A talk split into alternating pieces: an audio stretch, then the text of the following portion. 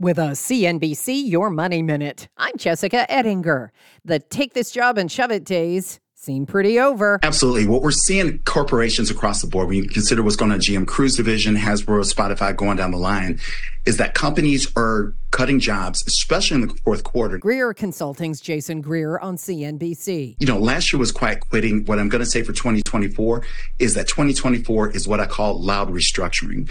For employees, you've got to understand one simple thing.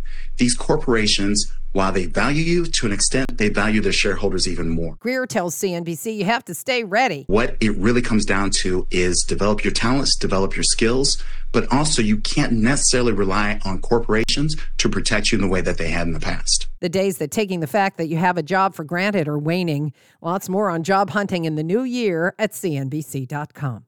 I'm Jessica Ettinger, CNBC.